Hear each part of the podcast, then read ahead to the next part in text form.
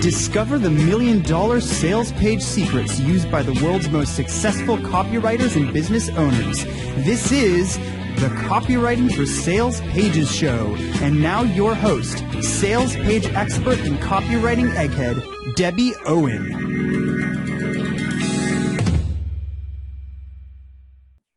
Hey, welcome back to another episode. We're going to talk today about how you hang your sale on one idea. So here's the thing. You need to have one important key to a convincing sales page. Now, according to Robert Collier, you have to pick one important point you think that your sales page is going to hang on. And you build your whole message, your letter or your page around that point. It means you really have to know your target customer. You have to know what's that one thing that's going to make the sale for you, that's going to persuade them to click. What's going to cause them to hesitate before buying? If you can figure out what's that last hesitation, all right, that's going to be the key thing. Is it money? Is it time? Is it belief in themselves? Is it belief in you as the provider to come through for them? What are they wor- are they worried about what other people will think? You know, what's that one thing that's going to make them hesitate before they click and say, "Yes, I'm going to buy this thing." Is it fear of success? Is it fear of failure? You know, you've really got to know your target market really, really, really well. What's going to stop them from clicking and buying? And your whole story, all of your messaging has to be built around this one idea.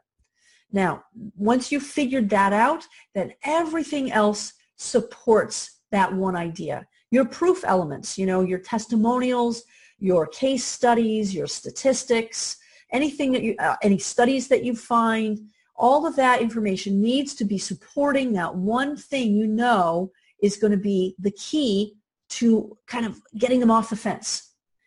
Never, however, exaggerate your claims because they won't believe them. And in fact, I'm going to give you a tip right here. You want to moderate your claims with words like may or might. In other words, this supplement may give relief or has been shown in most cases. All right. What that does is it allows them to believe what you're saying is credible instead of you saying this always works. That just doesn't sound credible.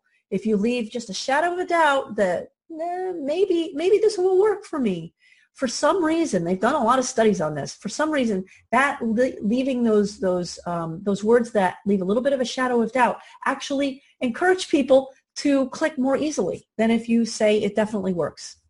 Um, people are weird.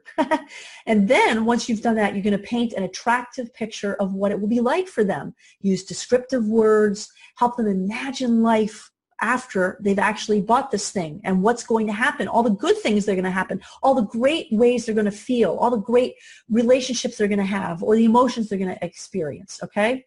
And when you can focus on that one big obstacle standing in the way of your ideal customer, you're going to go a long way to helping them see why you have the only solution that will help them solve their problem. It's all based on you. If you can help them realize why that obstacle is not an obstacle because you've demonstrated the claims and the proof to help them get over that obstacle, then you become the only, only solution in the market for them. You're the only person, only company they'd buy from. So let me ask you this. What's the one key idea that your ideal customer is struggling with that causes them to pause before they click? Go figure that out and put that in your next sales message. I'll see you next time. Hey, my name is Deborah Owen from Big League Copywriting. Knowing how to write copy for your business is one of the most important skills you can learn but I see many business owners making easily correctable mistakes.